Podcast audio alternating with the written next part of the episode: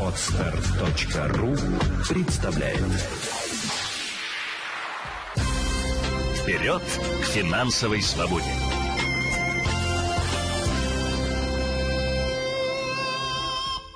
Здравствуйте, друзья! С вами Елена Феоктистова, это подкаст «Вперед к финансовой свободе».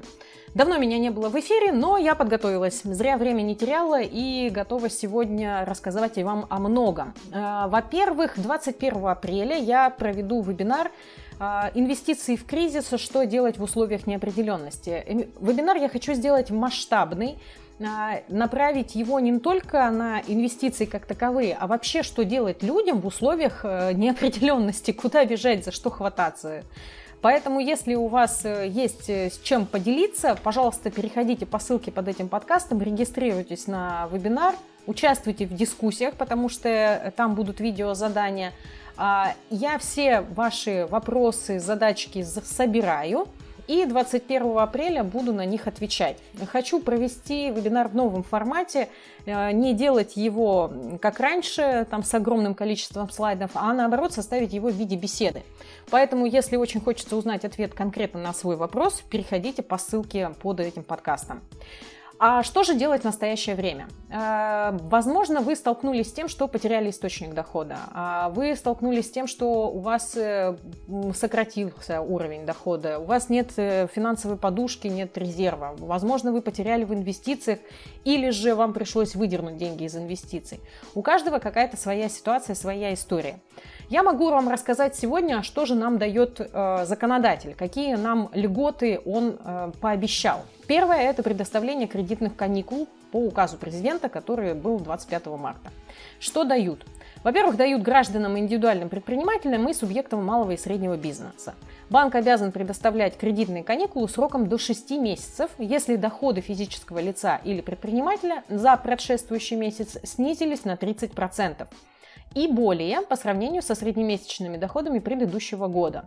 То есть, скорее всего, банки будут запрашивать, причем у банков есть это право, право она, кредитная организация может запросить у вас документы, подтверждающие снижение доходов. Например, справку о доходах, выписку из реестра государственных услуг о регистрации в качестве безработного, листок там временной нетрудоспособности, потому что вы заболели.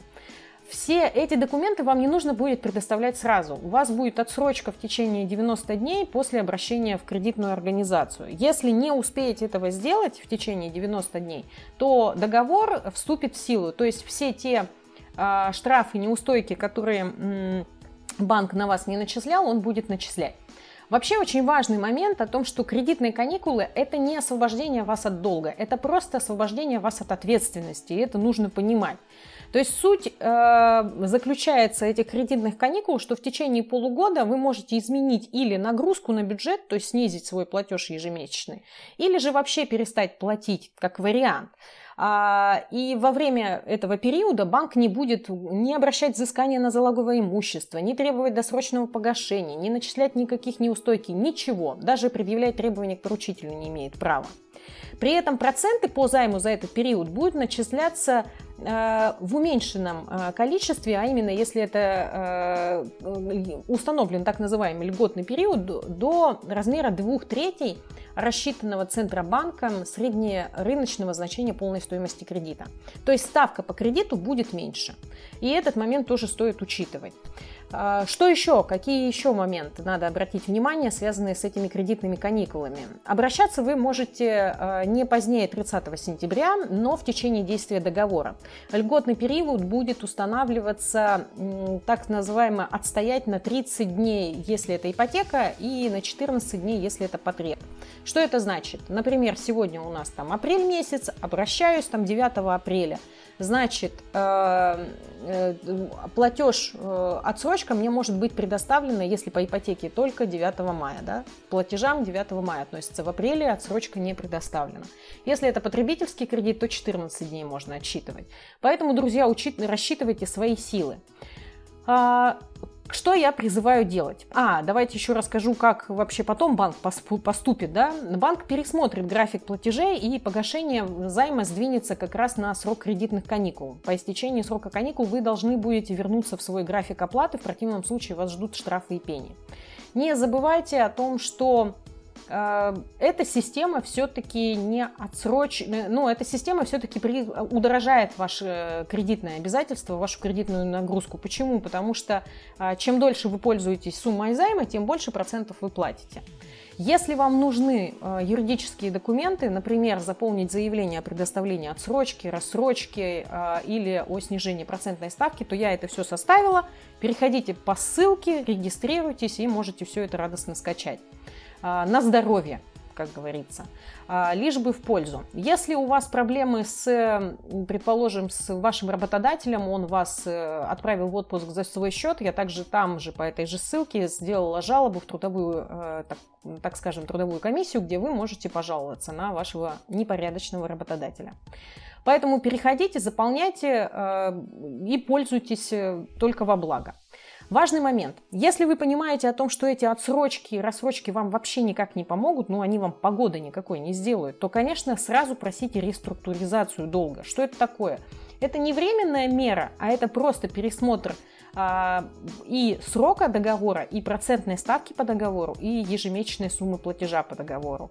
То есть, может быть, банк сделает вам процентную ставку и такую же, но Э, увеличить срок кредита там, на такой длительный период, что там на 5 лет, что у вас ежемесячный платеж по кредиту снизится. Да, это безусловно будет удорожание, вместе с тем вы сможете себя не душить. А это момент очень важный.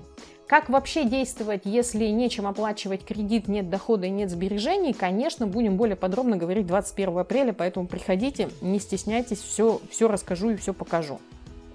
Какие еще э, моменты и льготы у нас возникают? Во-первых, повысят нам выплаты за больничный лист до размера МРОТ, а именно до 12 тысяч рублей.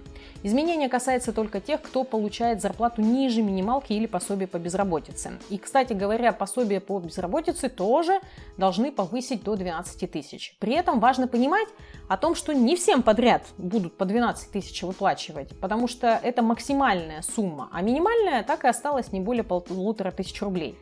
Однако, если вы на сегодняшний момент остались без работы, не поленитесь, сходите, встаньте э, как в центр занятости на учет, чтобы вам хоть какое-то пособие капало, и это будет уже доказательством для ваших кредитных каких-то обязательств. Семьям с, деть, с детьми в возрасте до трех лет выплатят по 5000 рублей на каждого ребенка. Деньги будут начисляться в течение трех месяцев, начиная с апреля. Помощь получают только те семьи, у кого есть право на материнский капитал, и этот момент является важным. Текущие пособия и льготы, которые были получены вами ранее, продля... продлеваются на полгода автоматически, чтобы снизить как раз-таки хождение людей на подтверждение права. А, к ним относятся субсидии на оплату ЖКХ, детские выплаты и другие. Если вы раньше не получали никаких льгот э, по по этим пособиям, то, конечно, вам нужно сходить и все это сделать и организовать.